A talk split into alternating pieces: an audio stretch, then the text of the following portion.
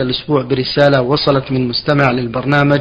المستمع هنا رمز لاسمه بألف ألف يقول فضيلة الشيخ هل هناك فرق بين الحسنة والدرجة وبين السيئة والخطيئة؟ الحمد لله رب العالمين وأصلي وأسلم على نبينا محمد وعلى آله وأصحابه ومن تبعهم بإحسان إلى يوم الدين. الحسنة والدرجة بينهما فرق. فالحسنة في العمل والدرجة في الثواب. كما قال الله تعالى ولكل درجات مما عملوا. فالدرجات تكون في الثواب. فإذا عمل الإنسان حسنة استحق بها درجة. وإذا عمل حسنة أخرى يستحق بها درجة استحق درجتين وهكذا. أما السيئة والخطيئة فإنهما مترادفان. إذا ذكرت كل واحدة على حدة فالسيئة والخطيئة بمعنى بمعنى واحد.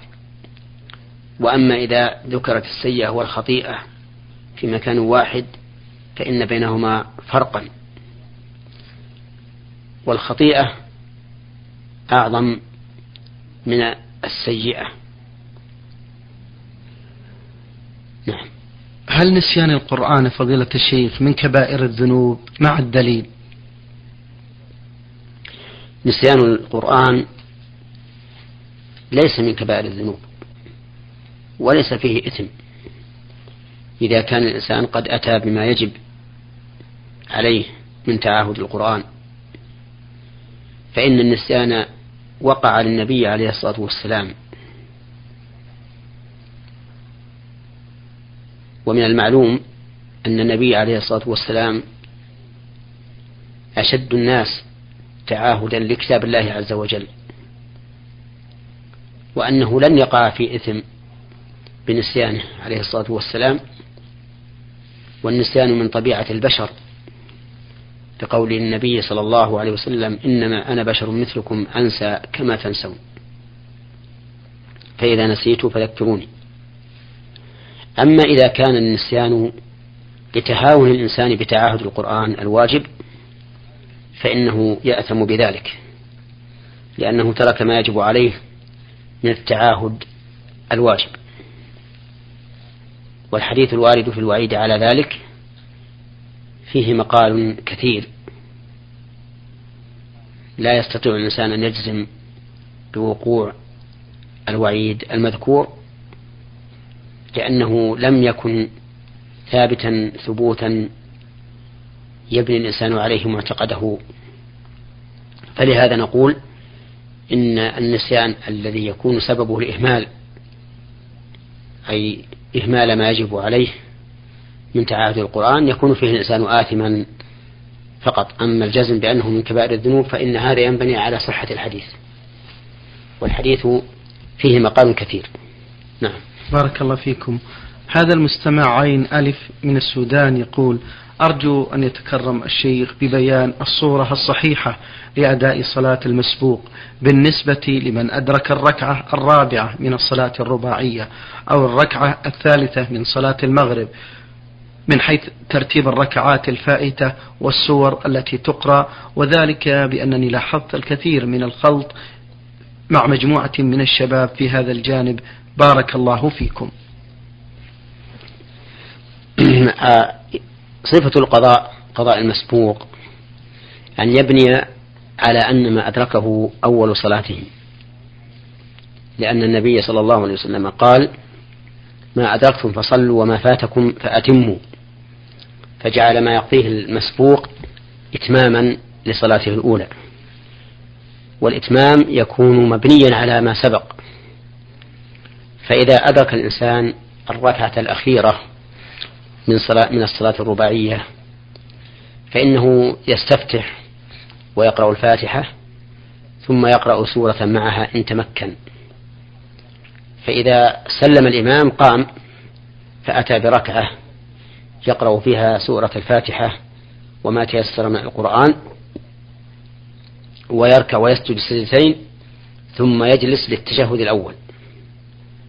ثم يقوم فيصلي الركعتين الباقيتين بسورة الفاتحة فقط. وإذا أدرك الركعة الأخيرة من صلاة المغرب فإنه يفعل كما ذكرت يستفتح ويقرأ الفاتحة وما تيسر إن تمكن من ذلك. ثم إذا سلم الإمام قام فأتى بالركعة الأولى يقرأ فيها الفاتحة وسورة أو ما تيسر من القرآن. ثم يجلس للتشهد الأول ثم يقوم فيصلي الركعة الثالثة بفاتحة الكتاب فقط. هذه هي الصفة أي صفة قضاء المسبوق التي تقتضيها السنة. نعم. بارك الله فيكم. هذا المستمع طه سوداني يقول هل يجوز للرجل فضيلة الشيخ الوقوف أمام النساء لنشر العلم والدين؟ وهل يجوز للرجل أن يخلو بالمرأة من أجل إرشادها إلى الطريق المستقيم؟ نعم لا يجوز للرجل أن يخلو بالمرأة إذا لم يكن محرما لها ولو للتعليم ولو للأمر بالمعروف والنهي عن المنكر. لأن النبي صلى الله عليه وسلم قال لا يخلون رجل بامرأة إلا مع ذي محرم. وإذا خلى الرجل بالمرأة كان الشيطان ثالثا لهما ووسوس لهما الوساوس التي قد تؤدي إلى الفاحشة والعياذ بالله. وأما وقوف الرجل أمام النساء جمعا بلا محذور شرعي من أجل تعليمهن فإن هذا لا بأس به. لكن بشرط أن يأمن الإنسان على نفسه وأن يكون مأمونا.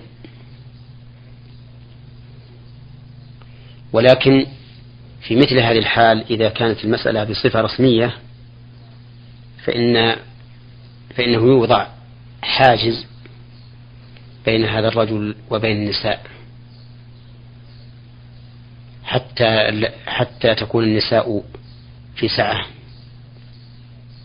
وحتى لا تفتتن أحد من النساء بهذا الرجل.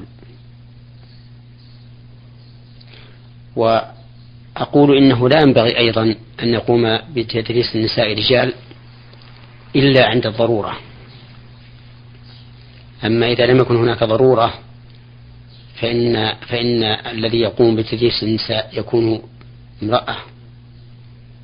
وكذلك الذي يقوم بتدريس الرجال يكون رجلا. لأن الشارع يرمي إلى بعد النساء عن الرجال وعن الاختلاط بهن. ألم ترى إلى المرأة إذا صلت في المسجد مع الجماعة فإنه يجب عليها أن تكون وحدها خارجة عن صفوف الرجال. ولا ولا تكون صفا مع الرجل. كما جرت بذلك السنة عن رسول الله صلى الله عليه وسلم. وثبت عنه صلى الله عليه وسلم أنه قال خير صفوف النساء آخرها وشرها أولها.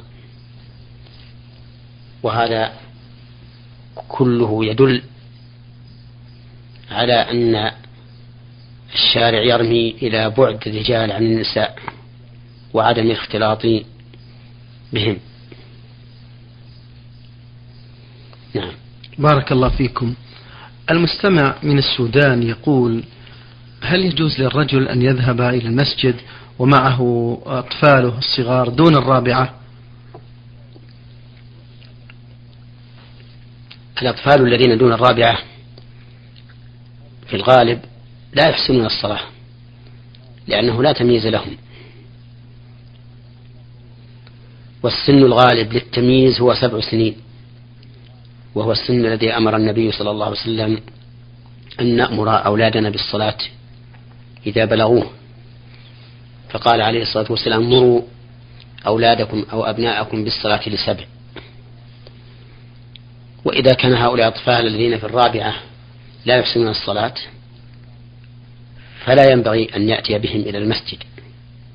اللهم إلا عند الضرورة كما لو لم يكن في البيت أحد يحمي هذا الصبي فأتى به معه بشرط أن لا يؤذي المصلين فإن هذا المصلين فإنه لا يأتي به وإذا احتاج الطفل إلى أن يبقى معه في البيت فليبقى معه وفي هذه الحال يكون معذورا بترك الجماعة لأنه تخلف عن الجماعة لعذر وهو حفظ ابنه وحمايته. نعم. بارك الله فيكم. المستمع أيضا من السودان يقول هل يصح للرجل أن يجلس مع بنات عمه أو عمته أو بنات خاله أو خالته؟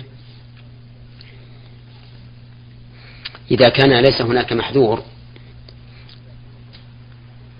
فلا بأس. ولكنه لا يتحدث إليهن ويتحدثن إليه لأن هذا الحديث قد يفضي إلى فتنة.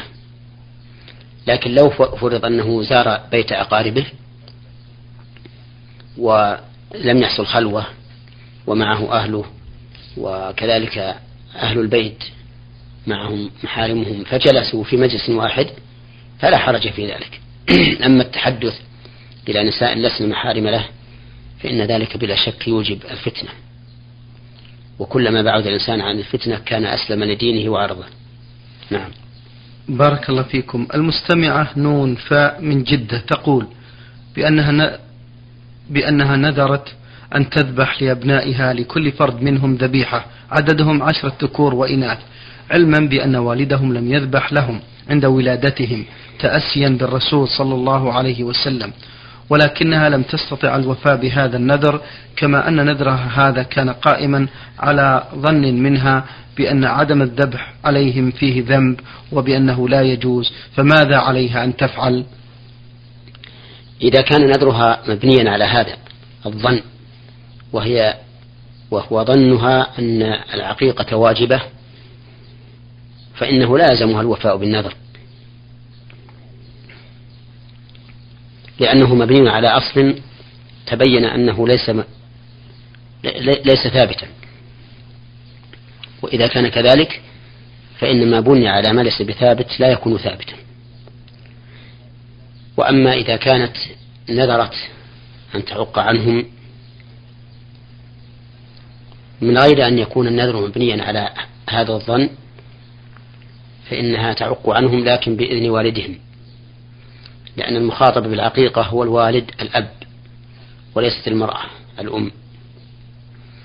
ثم إنني أنصح هذه المرأة وغيرها من المستمعين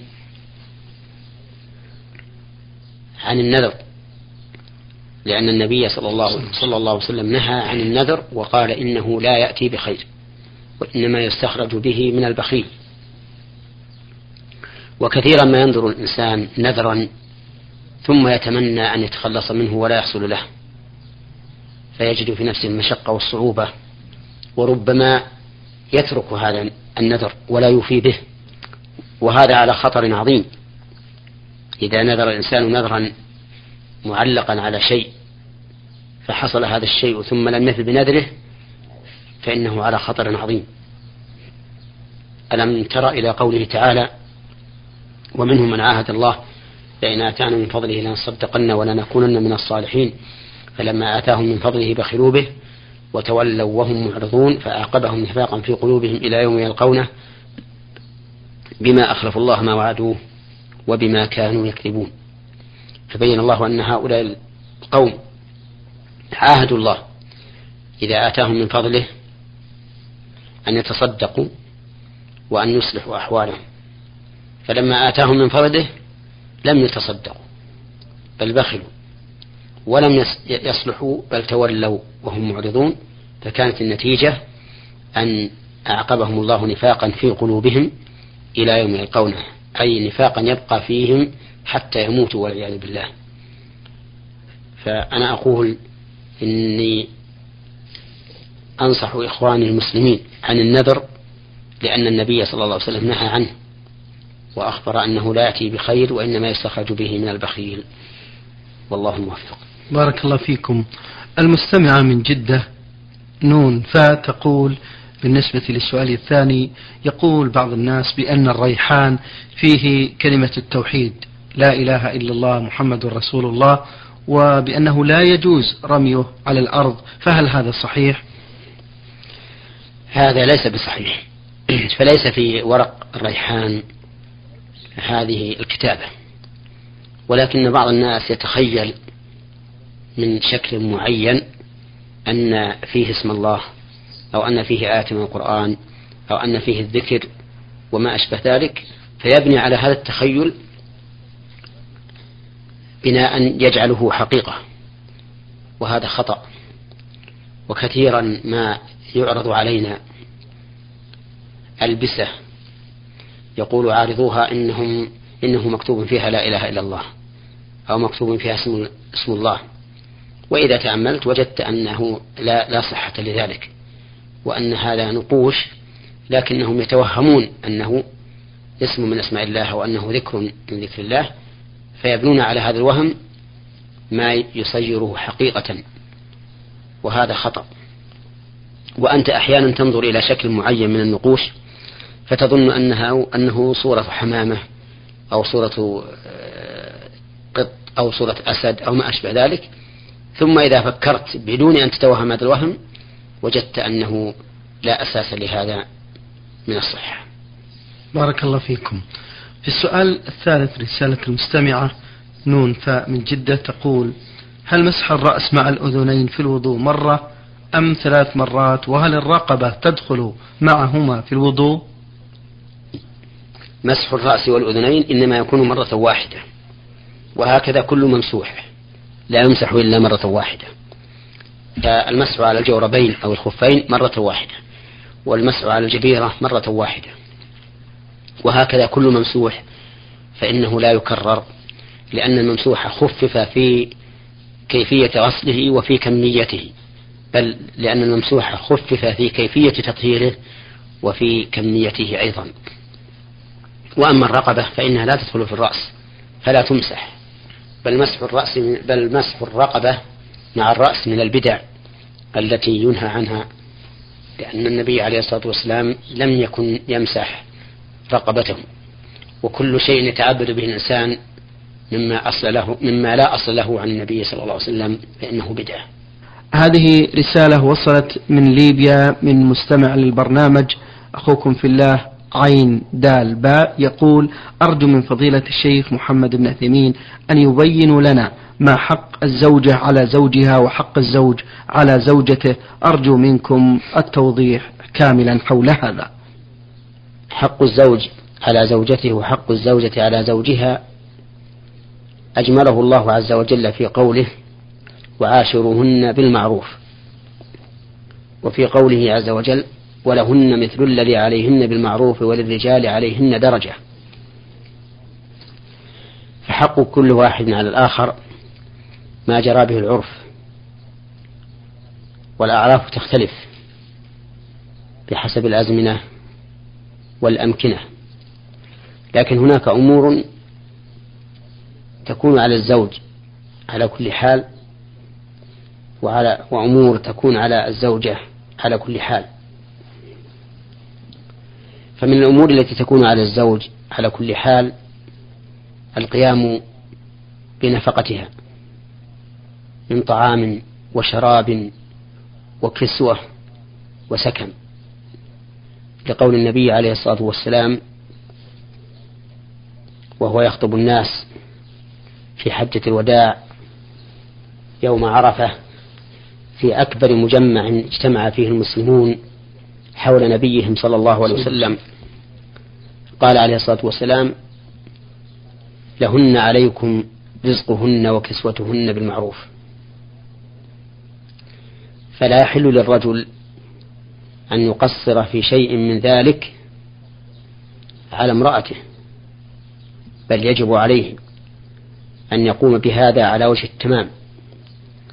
اللهم إلا أن تكون المرأة ناشزة بمعنى أنها عاصية لزوجها فيما يجب عليها طاعته فيه فله أن يمنع عنها ما يجب لها. ومتى وجب عليه القيام بالنفقة وامتنع منها فلزوجته أن تأخذ من ماله بقدر نفقتها بالمعروف وإلا فللزوجة أن تأخذ من ماله بقدر نفقتها بالمعروف وإن لم يعلم بهذا. لأن هندا بنت عتبة استأذنت النبي صلى الله عليه وسلم بل استفتت النبي صلى الله عليه وسلم في شأنها مع زوجها أبي سفيان وقالت إنه رجل شحيح. لا يعطيني ما يكفيني وولدي فقال النبي عليه الصلاة والسلام خذي من ماله ما يكفيك ما يكفيك وولدك بالمعروف. أما حق الزوج على زوجته على كل حال فهو ما أشار إليه النبي عليه الصلاة والسلام في حجة الوداع في خطبته يوم عرفة حين قال ولكم عليهن ألا يوطئن فرشكم أحدا تكرهونه.